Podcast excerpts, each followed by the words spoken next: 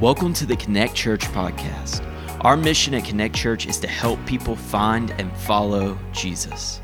For more information on who we are and how we're doing just that, visit myconnectchurch.cc. Now, let's jump into this week's message from Pastor Blaine. Today we're going to be in 1 John chapter 1. That which was from the beginning, which we have heard, which we have seen with our eyes, which we have looked upon and have touched with our hands, concerning the word of life. The life was made manifest, and we have seen it and testified to it and proclaimed to you the eternal life, which was with the Father and was made manifest to us. That which we have seen and heard, we also proclaim also to you, so that you too may have fellowship with us. And indeed, our fellowship is with the Father and with the Son, Jesus Christ. And we are writing these things so that our joy may be complete. This is the message that we have heard from him and proclaim to you that God is light, and in him is no darkness at all. If we say we have fellowship with him while we walk in darkness, we lie and do not practice the truth. But if we walk in the light as he is in the light, we have fellowship with one another, and the blood of Jesus, his son, cleanses us from all sin. If we say we have no sin, we deceive ourselves, and the truth is not in us. If we confess our sins, he is faithful and just to forgive us our sins and to cleanse us from all unrighteousness. If we say we have not sinned, we make him a liar, and his word is not in us. Within just a few short years of the beginning of the Christian movement, of the church movement in the first century, spiritual counterfeits had already sprung up. And uh, this shouldn't surprise us too much because for every truth that God offers, there's always going to be a counterfeit. But some of those early examples, like the Judaizers who say you have to convert to Judaism first, or the Gnostics who, uh, who misunderstood and misinterpreted the Word of God, or the Docetics who begin to deny that, that Jesus was God, and also the Cerinthians, not the Corinthians, but and already there were some professing Christians that were beginning to retreat and to fall away from truth and from the church, and they were being led astray by these, these false teachers. And in John's old age, he writes to those that he had led to the Lord long ago, and he's encouraging these dear children of his to encourage them to stand fast and to remain in fellowship with God, to reject false teachers, and to show true Christian love to each other. John was the bishop of Ephesus and probably was writing from Ephesus at this time.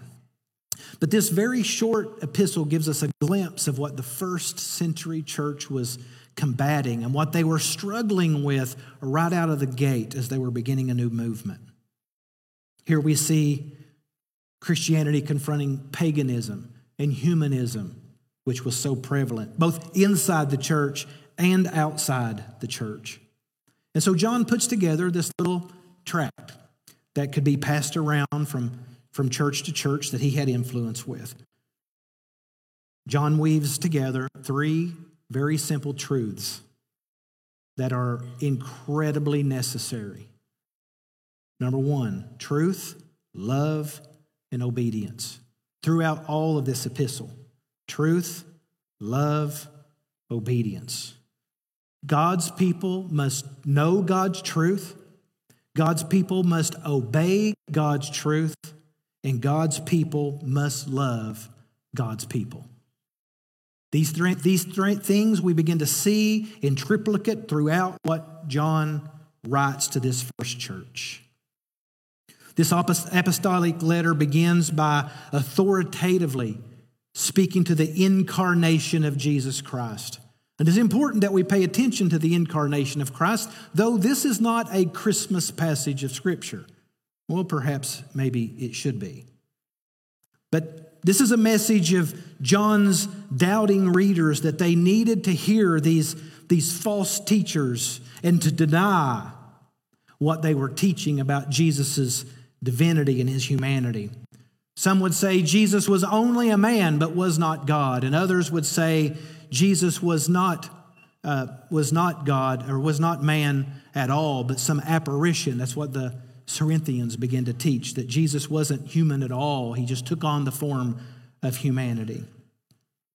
And John is telling them the truth, not his opinions, what he has seen, what he has heard, and what he has touched.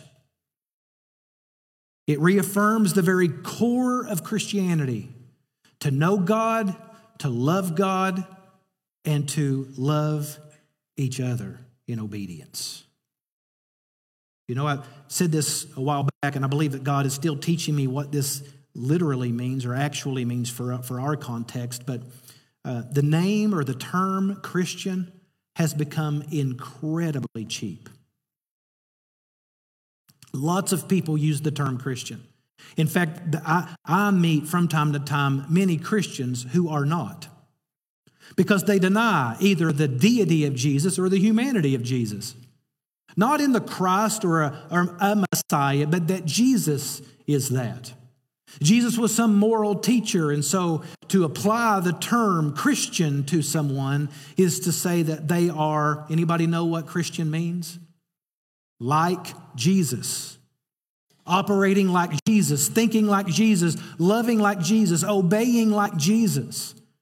But many people have claimed that title. In fact, there are some people who may even go to church every week and claim very loosely the term Christian. If you were to ask, you know, when you enroll in any of the armed forces, they ask you, with what do you prefer or identify? And many people will say Christian because, well, it's not Islam or it's not, I'm not an atheist. So what's, what's the options? I'm a Christian. I come from a Christian background. My grandfather started a church. My whatever whatever reason we have for claiming Christianity. But it was in Antioch where the Christians were first called Christians. If you go back to the origin story of our faith in, in, uh, th- through the Gentiles, you will find that they were called the followers of the way. Jesus said, I am the way, I am the truth, I am the life, and no man can come to the Father except by me. Clear, right? Clear. If you're going to be a Christian, you have to understand that Jesus is the only way, the only truth, and the only life. I don't know how in the world Jesus can be a moral teacher if he lies about that. Followers of the way. But it was in Antioch that the community began to watch the followers of the way live their life.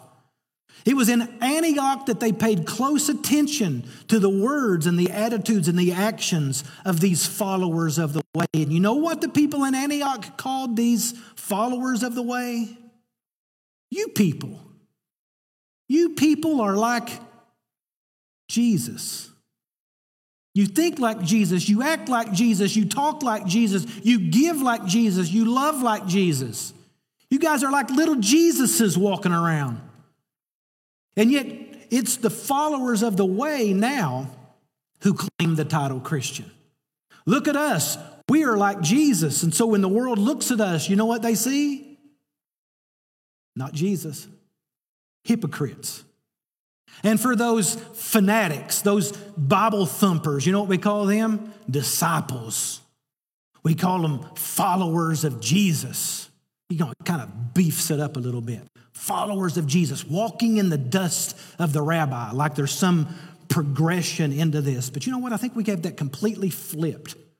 I think people who surrender themselves to Jesus Christ, who want anything from Jesus, ought to call themselves followers of the way.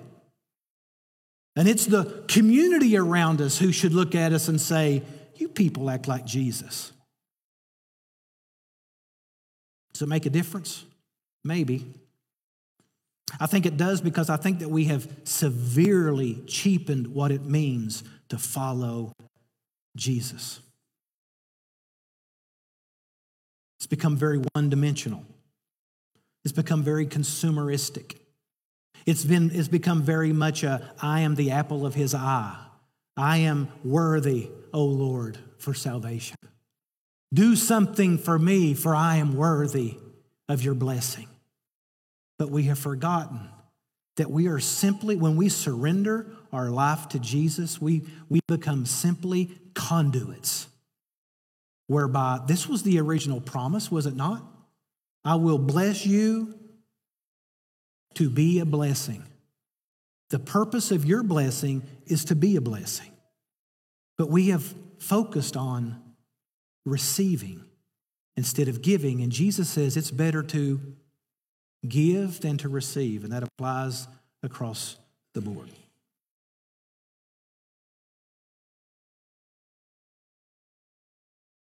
So, this passage of 1 John chapter 1 really gives us a significant reason or opportunity to question ourselves. And I'm not saying that we should, like, I'm not trying to talk you out of your salvation, okay?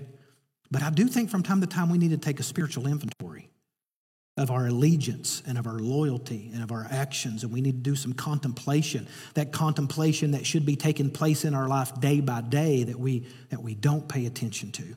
Forces us to examine, you know, we're really good at identifying trees, but I think God expects us to examine the fruit. So we just identify the tree, we say Christian or blah, blah, blah, but when we examine the fruit of the tree in our life, I wonder what we find. So that's what John's asking us to do examine the fruit. Here's the proofs. Here's the proofs. We who claim to be Christians, followers of the way, are called to walk in the truth. But the proof of the walking is obedience and love. But you know that's not always the case in our life, is it? So let's be honest, it's not, that's not always the case in our life. We don't always walk in obedience, and we certainly don't always love. I'd like for you to bow your head and close your eyes and let's go to the Lord for a moment. Lord, this morning we ask for the illumination of your word.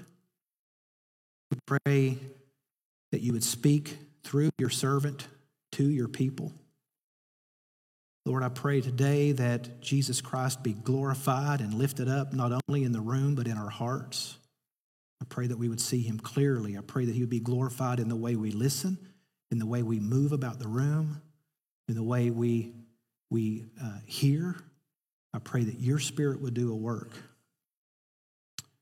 So, Lord, we just lift up the name of Jesus now, and we pray that we would experience the examination, not of our own making, but we give your spirit the freedom to look us over. Reveal it to us, Lord, we pray. For the glory of Jesus Christ. And in his name, with thanksgiving, we pray. Amen. So, as John says, are, are, are you walking in the light of Jesus? Are you walking in the illumination of, of what Jesus has said, what Jesus has done, how Jesus has lived. So you might ask, how do you know if you're walking in the light? I mean, I've said yes to Jesus, I've said yes to him, but what does it mean to walk in the light with him? Uh, what does it mean when John gives these expectations? Well, I think what it, one of the things that it would mean, and it's complicated, but is to see that our life resembles, continually resembles more and more the life of Jesus.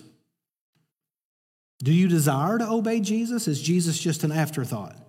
Is Jesus something you add to your life, or is Jesus the way, the truth, the life? The way you love your spouse, the way you parent your children, the way you care for your neighbor, the way that you attend to sp- everything is spiritual, by the way, but the way you attend to the things in your life. Do they have a spiritual nature to them? Are you looking when you walk into the room to see what Jesus is already doing? I mean, are we really living on purpose? Are we really living missionally?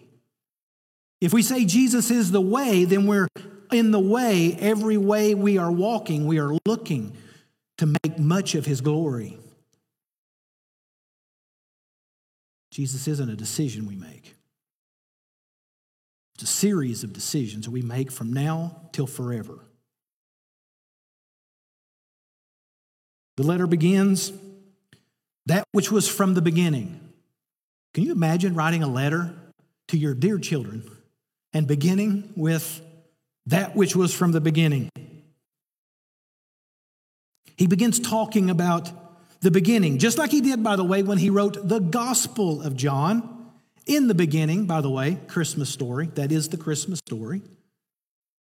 In the beginning was the Word, and the Word was with God, and the Word was God. Very important. This is very important. John is assuming that they have read this already. We know that that which was from the beginning not only refers to Jesus, but what John is saying is that this refers to all things Jesus, not just his person, but his entirety. Everything about Jesus is what he's referring to here. All things Jesus his entirety, his character, his attributes, his desires, his purposes, his, his plans. That, or some translations say what was from the beginning, is a pronoun and it's used to explain everything that existed before the beginning. Jesus is the Alpha the beginning, the first cause. He is not a created being. He's not simply a man that was born 90 years ago. He didn't begin his life when he took his first human breath, dear children. Do not fall for that. That is cheap, it's a substitute, it's a counterfeit. Jesus is more than what he taught. He's more than his 33 years on earth. He has always existed. He has always interacted with his creation well before his incarnation. Jesus is the creator of the universe, and more specifically, the creator of all life. And you do not need to believe him for that to be true. That's why he says, the word of life. He is the word of life. Later in verse 1, he's called the word of life. Then in verse 2, he's called eternal life. In creation, he, he is the he is the and God said. That's the Son. That's Jesus. You want to know who the and God said, and God said, and God said? Throughout all the Old Testament, when God speaks, it's Jesus.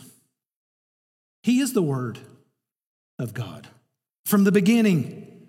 And He's still the Word of life. Even without a personal relationship with Jesus, He is still the voice of God. But when you walk in relationship with Jesus, like what I'm talking about, like walking with Him, your pathway being illuminated by Him, when you are walking in the light, He leads to eternal life. You may say, well, everybody gets eternal life, right? Eternal life in heaven or eternal life in hell. And I would say, that's not true. It's not true. Eternal life in heaven, yes. Eternal life in hell, it's eternal death in hell that lasts for eternity. There's no life in hell. It's only death. And no, I'm not talking about annihilation, but there's nothing in hell that would resemble life.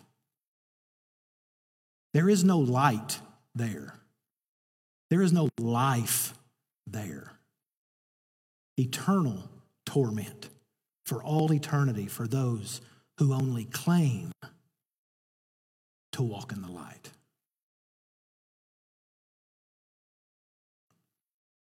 He says the life appeared. It refers to God's, Jesus' incarnation, him becoming human in the person of Jesus Christ.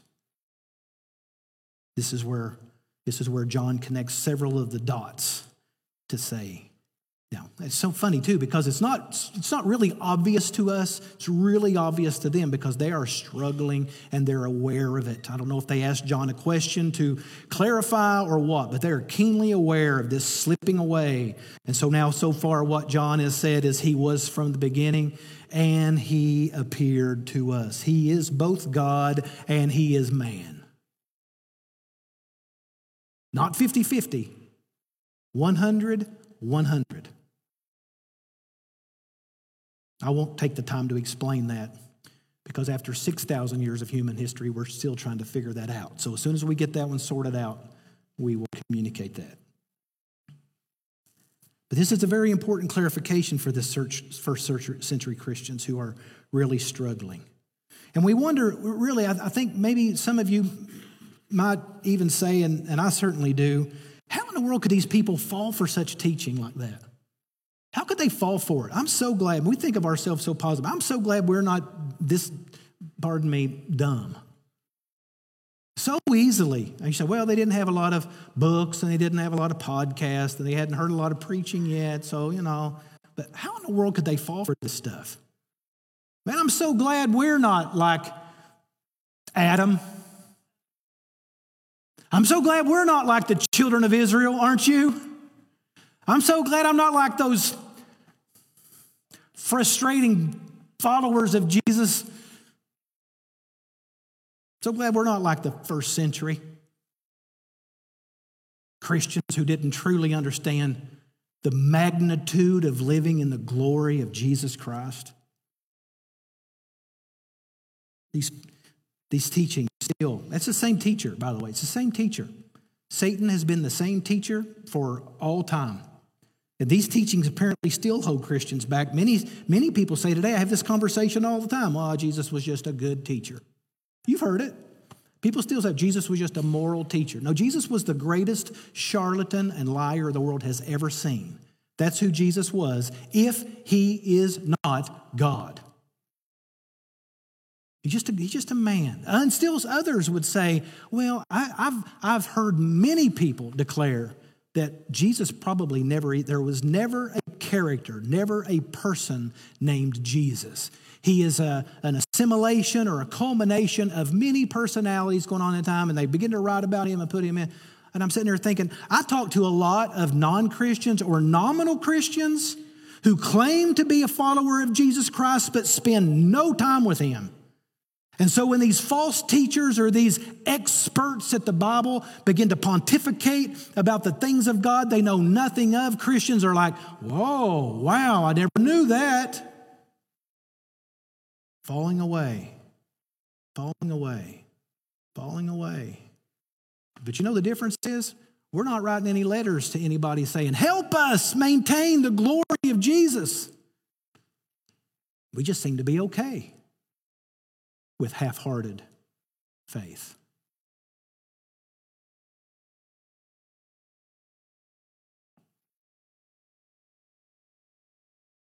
Mm-hmm. The word that John uses here is really intentional. He's talking about the full encompassing of the good news. That's what the word of life is. It's the, it's the full, we already talked about that, but it's the full encompassing, not just about Jesus, but everything about God is for us. And, and God sent his son to us to prove it. That's the good news. And while a relationship with Jesus is the most important decision a person could ever make, it isn't just Jesus that you get when you, when you make that decision. You don't just get Jesus. You get everything that Jesus has and everything that Jesus is. And I think the early church understood this. This is the word that John uses here, the word uh, there, by the way. The word that, that John uses is not the one we would expect him to use. We would expect him to say the Logos. The Logos. That's actually the word that he used in First John. In fact, John uses this word Logos 36 times. Logos, 36 times. And every time that he uses it about Jesus, it, it is when God uses words, Jesus comes out. Every time that John uses it regarding Jesus, every time that God speaks, Jesus comes out.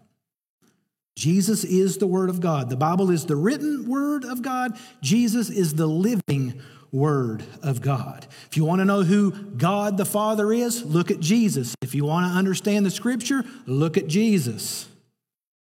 Jesus is the eternal living Word of God. But in this case, John uses a different word that he only uses three times. And it's the word not logos, but logou. Okay, it's a very similar word. I get it. But it's very important as well. It means practically the same thing here, but it is in the genitive case. And I know some of you Greek scholars uh, you know, care about these things, and many of you don't, but it's these kinds of things that really matter. In the genitive case, what does that mean? It means that it's possessive. Well, you lose it in English.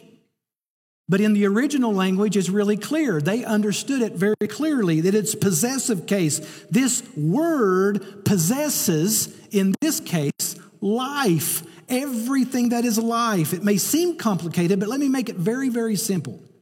John is saying that Jesus is not a checkbox. Out of Jesus comes everything pertaining to life. But there are so many substitutes that look like life that we fall into and we prefer because they're easier, but they do not lead to life. Only the Jesus life leads to life, especially eternal life. So, John is already talking about obedience using a, a single word. So, those who claim to follow Jesus, to walk in the light, but are not truly walking in the light, may have some semblance of life. But listen to me clearly that life does not lead to life everlasting, it's false. Only the light that is lived in the light of Jesus daily is the life that leads to everlasting. Uh, let me illustrate it this way. Super, super easy to, to remember. This week we were uh, listening to, to, to uh, John Weaver teach, and he was talking about Genesis chapter 1, which is uh, in the beginning, God created the heavens and the earth, right? We're on verse 1, right? In the beginning, God created the heavens and the earth. And the earth was without form and void and darkness over the face of the deep. And the Spirit of God was hovering over the face of the waters. And God said, Let there be light. And there was light. Listen, when, when I do this, I want you to finish it. It's not, I'm not trying to dance, okay? God said, Let there be light. And there was light. Good. now look at this. The, the Spirit of God is hovering, the voice of God is speaking. You see that? That's not, that's not really even, that's not even hard. The Spirit of God is hovering, the voice of God is speaking. God's Spirit and God's voice brings about God's creation. Okay? So when you go into the New Testament and you find when God's Word with God's Spirit brings about God's creation, right? Here we stand. God's Word, obedience to the living Word and to the written Word. The written Word is the personification of the, Jesus is the personification of the written Word, the living Word. God's Word, Jesus, God's Spirit inside of a person, we become a new creation, second birth.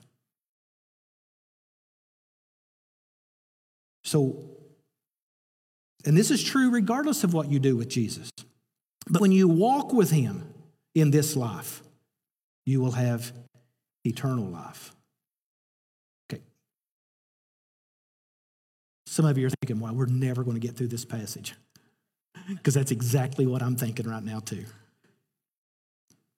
Look at Look at this, finish verse 1. Which we have heard and seen with our eyes, we have looked upon and touched with our hands concerning the word of life. The life was made manifest. We have seen it, testified to it, proclaim it to you. The eternal life, which was the Father, was made manifest to us. By the way, the, these words that, that John uses again, the, the have heard, have seen, have looked at, have touched, they're deep. They're deep and they're really rich, right? So the verb tense indicates that it was something that occurred. In English, they look past tense, but they're not past tense. Uh, they, they imply a beginning point, but a continuation. And so think about that continuation. It's like we have seen, but we see. Uh, we have heard, but we're still hearing. Uh, we have touched, we're still touching. Uh, Jesus is still, all right? Jesus is still making a difference in our life. He's still transforming us. When I say I have been a pastor for over 25 years, you know what I mean. In English, you need context. In Greek, you need the grammar to, to tell you what's going on. So when I say I have been a pastor for over 25 years, you know that means that I still am a pastor. Well, when John says this, it's not a moment in time, it's a continuation of all things Jesus. It continues to move. Jesus is, John's talking about this ongoing process of learning more and seeing more and touching more and being changed more. This transformation isn't a moment in time, it is ongoing from now on. Jesus isn't a decision, Jesus is life. And John couldn't help but tell us about it and tell them about it. John heard these words from Jesus directly. And all the apostles were ready to die in order to verify and to validate what they had seen, heard, what they had touched. His life flowing into them. So just think of it this way: his, his Jesus' life flowing into them, but the proof of that was his life flowing out of them. I, I, want, I want us to understand that. That's what John is saying. This life that flows in, I know it's flowing in. How do I know it's flowing in? Because it's flowing out. So, again, very quick evaluation. What's flowing out? What's flowing out? That's how you can tell what's flowing in. What's flowing out when you when you have conversations? What TV show are you referencing? What jokes are you telling? The, the, out, the, the, the Google searches that you put into computer, what's, what's, what's coming out? That, I'll tell you, that's what's coming in. Every time, whatever is coming in, that's what's coming out. You put Jesus in, you'll get Jesus coming out. You put the things of the world in, things of the world comes out. You don't like your attitude? You don't like the things that you say? You beat yourself up when you say too much? Maybe we're taking too much of ourselves in.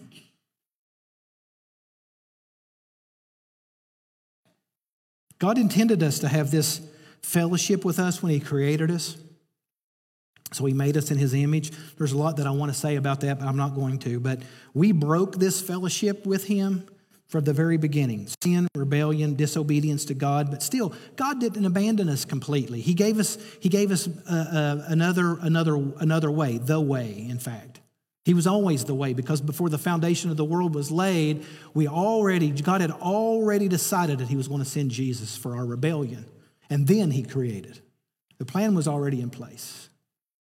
But we broke that fellowship but over and over, God keeps making a way, right? He keeps bringing us back into fellowship with Him. He called Abraham to bless him and to make him a blessing, and Abraham was called a friend of God. And God chose Israel as His own people, and He made a covenant with them. And God brought them out of slavery by His mighty power. And God provided a means of forgiveness and sacrifice for them in order to have fellowship with them by giving them temples and tabernacles. And God sent them prophets to keep bringing them back, keep bringing them back because He desires this fellowship. But it's the sin and the rebellion of our hearts that continually draw us away from Him. And yet we claim to be the people of God.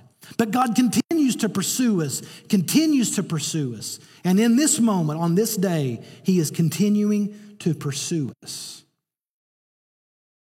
But we can only have fellowship with the Father when we walk in fellowship with the Son. There is no other way. Verse 4 tells us another reason that John wrote this letter, by the way. He said, We write this so that our joy may be complete. This is the proof of continued fellowship with Jesus, is fellowship with one another. It's this desire to be together. And not to talk about the week, but to talk about the work, to talk about our Savior, to talk about His goodness to us, to talk about how we have seen Him, to testify to each other, to encourage each other, to speak Jesus to each other. That's what fellowship means.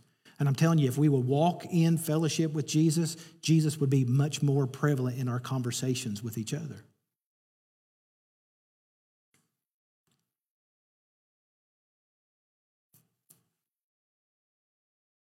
So we're talking about We have fellowship with the Father, he says.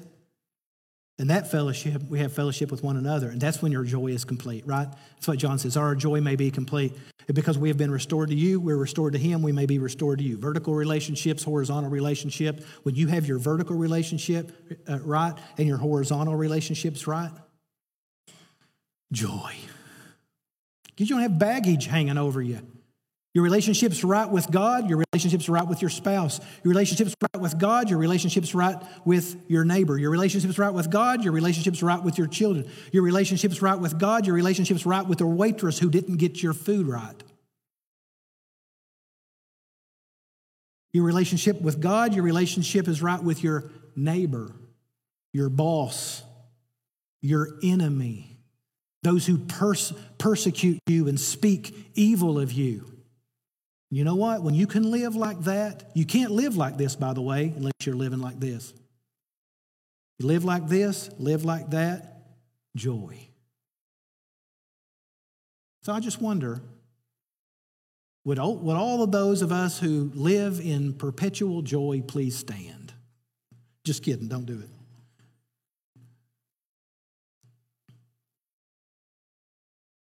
All right, shifting to the end, okay? Shifting to the end. How do we maintain this? Well, it's one thing to know it, it's another thing to maintain it. Because I can tell you, right now, we might sense this I could do better. I, I hope, that, I hope that we're all sensing a, I could do better. And, but I don't, think we'll, I don't think we'll think that tomorrow. I think we'll be contented tomorrow. So, how does it get maintained in our life? Well, he says, so in verse 10, he says, God is light, in him is no darkness at all. Remember in Revelation? I love this in Revelation. The Bible talks about there is no sun. You know why there's no sun? He, he is there, right? He's the light. That's what he just says. He says it here, he says it everywhere. He is the light. J- Jesus told the disciples, I'm the light of the world. I'm also the light of heaven. And in heaven, there is no there's no darkness. There's no shadow. Can you imagine? No shadow. We could only live in this life by shadows. But in, but in heaven, there are no shadows because Jesus is perfect light. That's what he's talking about here. It's perfection, no flaw in God at all. He is perfection. He exposes and he illuminates. He exposes and he illuminates. He, he reveals our sin to us and he also reveals his glory to us. His word shines a light here. By the way, his word and Jesus. He shines a light here. His word is a lamp to my feet and a light to my path. He, he shines here and he shines there.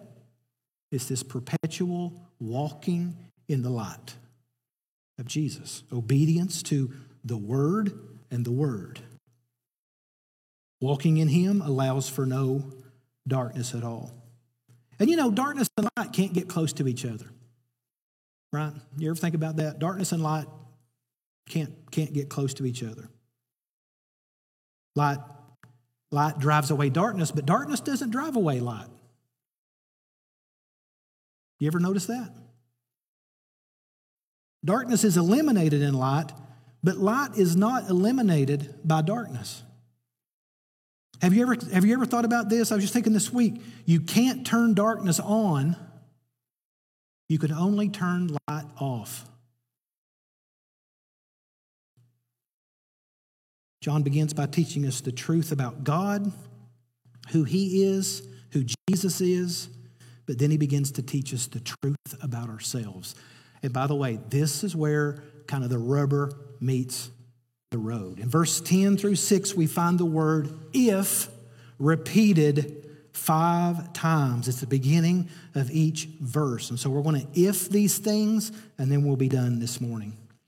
But John wants us to consider the things in our life that hinder our fellowship with God. And he kind of boils it down into one thing, and it's lies that we believe.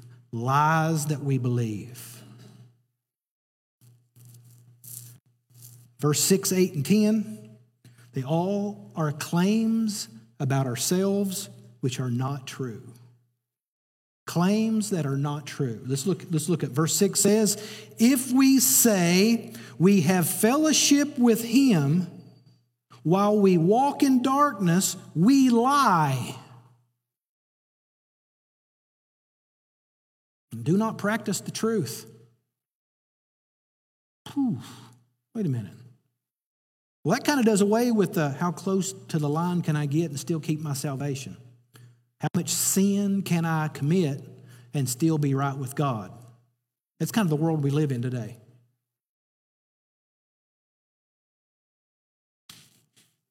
What does it mean to walk in darkness? Well, it means to live in sin. John says words are not enough to make us right with God. That's what he's saying.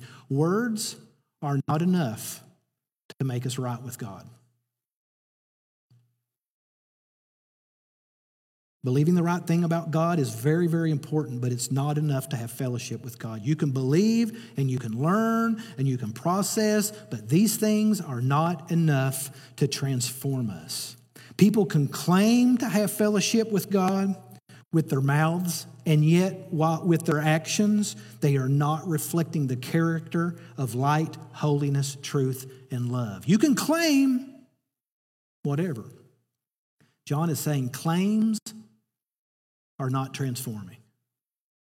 In fact, they cause you to fall under a spell where you're contented with your decision that you prayed, a checkbox that you marked, but what difference does that prayer make? What difference does that check mark make if we're not walking in fellowship with Jesus? It just leads to, to death. Verse 8 If we say we have no sin, we deceive ourselves, and the truth is not in us. Wait a minute. If we say we have no sin, he's writing to Christians here, by the way. He's writing to his dear children. If we say we have no sin, you, you, you just, you're, dece- you're deceiving yourself, which is probably the worst kind of deception. And the truth is not in us. We cannot claim, listen, I, I say this with love. We cannot claim that sin does not affect us. And I know a lot of people who may want to claim that. Well, I can do that and it really doesn't affect me. I can, I can do that. I can, it really doesn't affect me. But John, but John says we cannot say, I am forgiven, therefore I claim grace.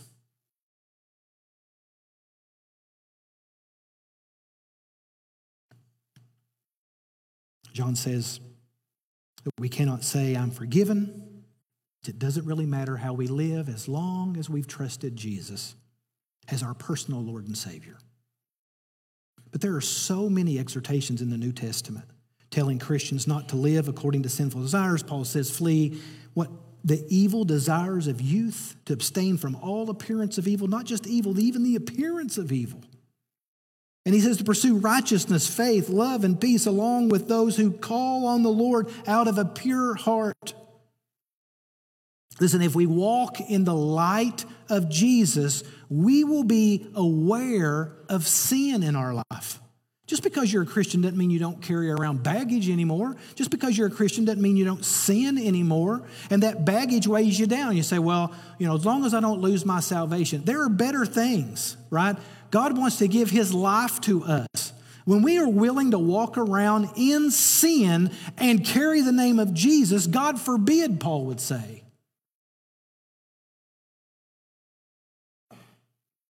but to claim we don't have sin. By the way, I hear people all the time talk about Christians. I'm, just going to a real quick misnomer on this. I think a lot of people think, well, as you're a Christian, you think you're perfect. You're so much better than me, holier than thou. We talk about all that stuff. And I would say this don't let people get away with that. I don't know any, any people who follow Jesus who think they're better than anybody. Now, some, we may, some people may act like that. But Jesus never acted like that. In fact, he was the servant of those people who, who said that kind of stuff to him. The Christians aren't perfect. Christians are the ones that are aware they're not. It's like I think that's the thing that sets us apart as Christians is woe is me for I am undone. I mean, the thing about a Christian that sets them apart is a, a, des- a recognition for the desperate need of Jesus. That's the thing that binds us together, not how good we are, but how broken we are.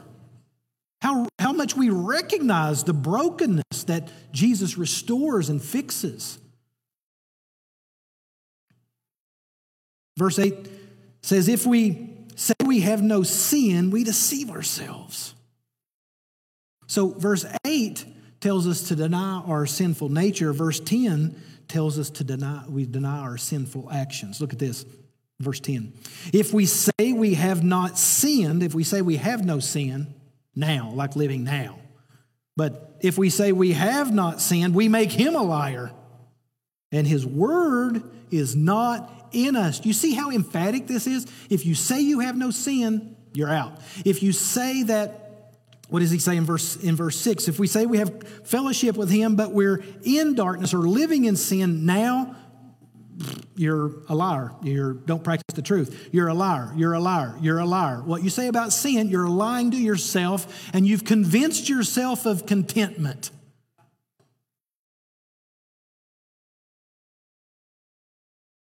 If we say we have not sinned, we make him a liar and his word is not in us. This, this claim is not only self deception, it actually looks at God and says, You're wrong about me, God. You're wrong about me.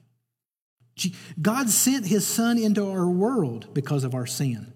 And I think we need to maybe just consider sin for a moment. What's Romans 3:23 says for all have sinned and fall short of the glory of God. So if you take that, that one verse, say, For all have sinned, what does that mean? Fall short of the glory of God. So, so let's put together a real quick weights and balances, right? Let's do that real quick. Sin, glory of God. When you have a diminished view of the glory of God, you'll have a diminished view of sin. But when you have a weighty view of the glory of God, you'll have a very keen view of your sinfulness. Because the more aware of the glory of Jesus Christ you are, the easier it is to see sinful attitudes, to hear sinful words, to, be, to recognize sinful thoughts. And what John is saying and to be able to immediately take that to Him, to recognize that, and to bring it into the light of Jesus Christ in a walk in obedience. Just deception.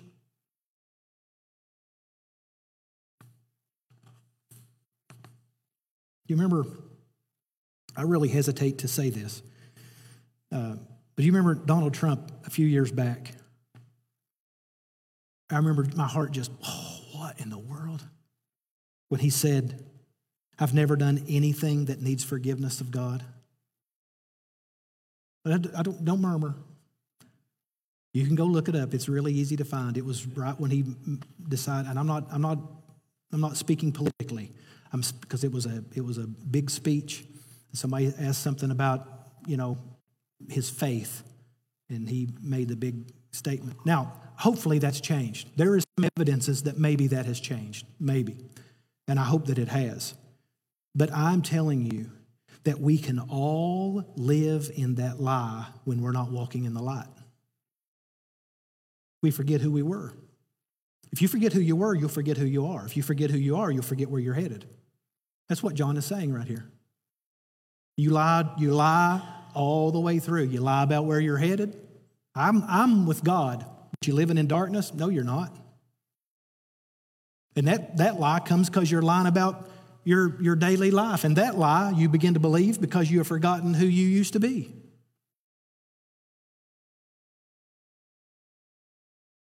Verse 7 and 9, though, give us the means and the blessing of having fellowship with God. But if we walk in the light as He is in the light, we have fellowship with one another, and the blood of Jesus cleanses us from all sin. So this but goes back to verse 6.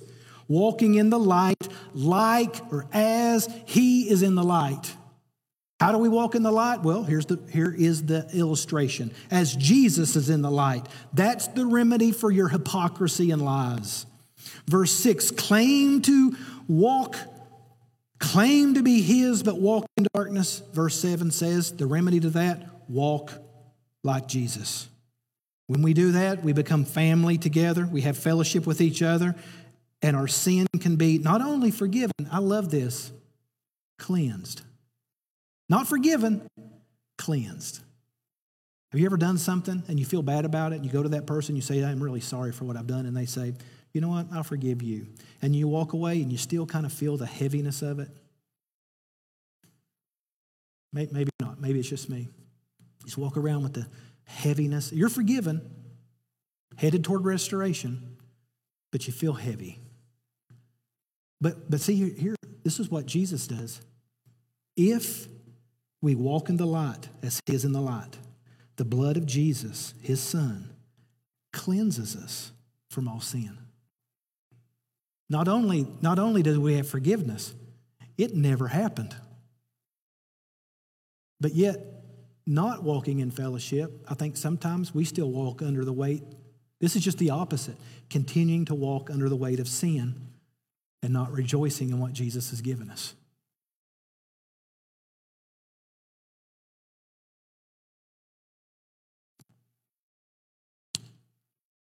Verse 9, we're almost done. If we confess our sins, he is faithful and just to forgive us our sins and cleanse us from all unrighteousness. We need to recognize that we are restored. We are restored by his glory. Verse 9 says to confess our sins. This word actually implies a very sensitive, thoughtful, immediate, specific confession of any sinful thought, word, action, attitude. That includes the things that we didn't do that we should have, and the things that we did that we shouldn't have done. But when we confess our sins, I want to kind of leave you with this for a minute. When we confess our sins, He is faithful and just. And with His faithfulness and His justice, what does He do? Forgives it. Did you know in this world, if you were to do something egregious enough to have to say, I'm sorry, that's where condemnation comes. That's where judgment comes. You confess in this world, judgment. You go to court and you confess something, judgment. You come to Jesus, confess it, forgiveness, cleansing. Isn't that wonderful? So when you confess in this life, Lord, I'm a sinner and I'm desperate for you, and you live and you walk in the light of that, what's the benefit? Forgiveness, cleansing, refreshing, joy, freedom, restoration, resurrection. But if you don't confess and you don't walk in this life, He will be the judge on that final day. So for today, there is no condemnation for those who walk in Jesus Christ.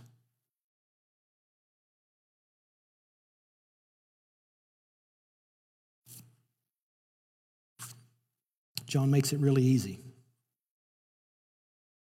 Jesus is who he said he is.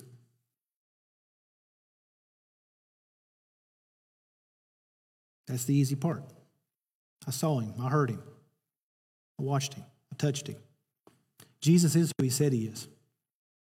And for those of you who call yourself Christians, Jesus is who he said he is. Are you?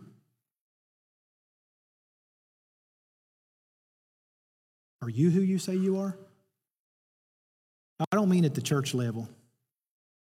I mean in the walking in darkness level. I mean in the walking in the middle of the night level.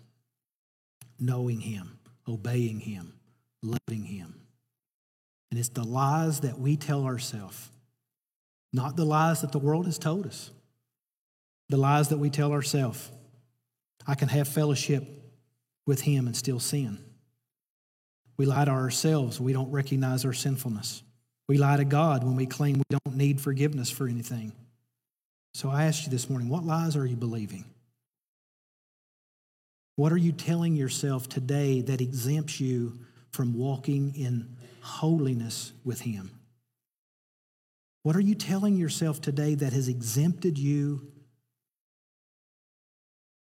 from being a follower of the way?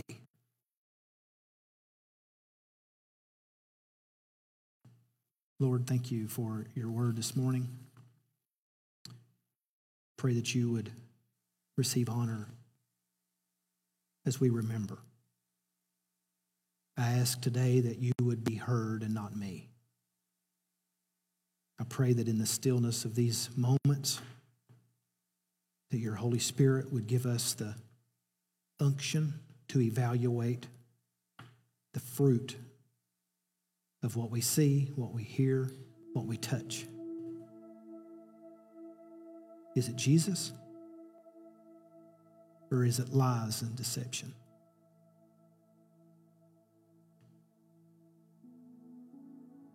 Lord, your word cuts sharp, but it cuts correctly, it cuts rightly. I pray this morning that your, your spirit would do the work that you intend it to do. Will you stand with me, please, this morning? If, if there are some, some things, some lies that you know that you are you have reinforced so many times. You know what they say? You can tell yourself lies so many times you begin to believe them. You know, if you tell certain stories the same way over and over, you'll, be, you'll start to have memories of those stories.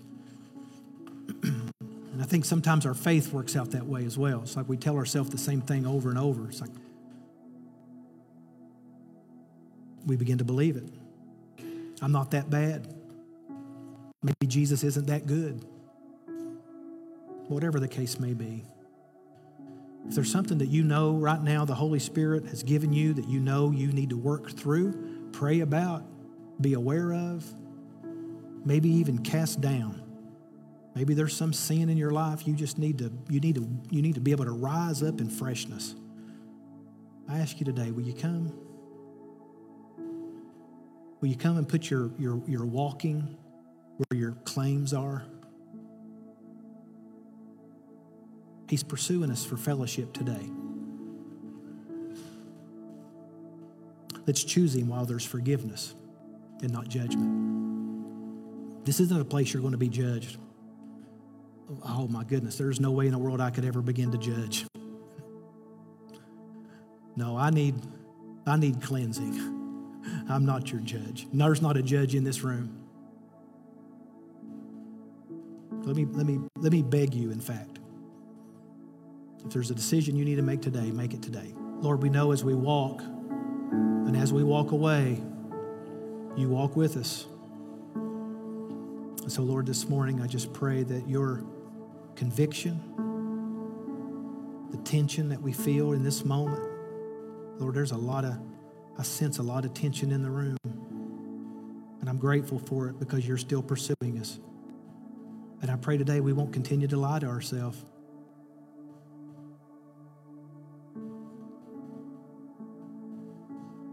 Lord, I pray we know what to do with the things that you're teaching us. And so I just pray that today, Lord, continue to pursue. Be merciful to us. Continue to pursue.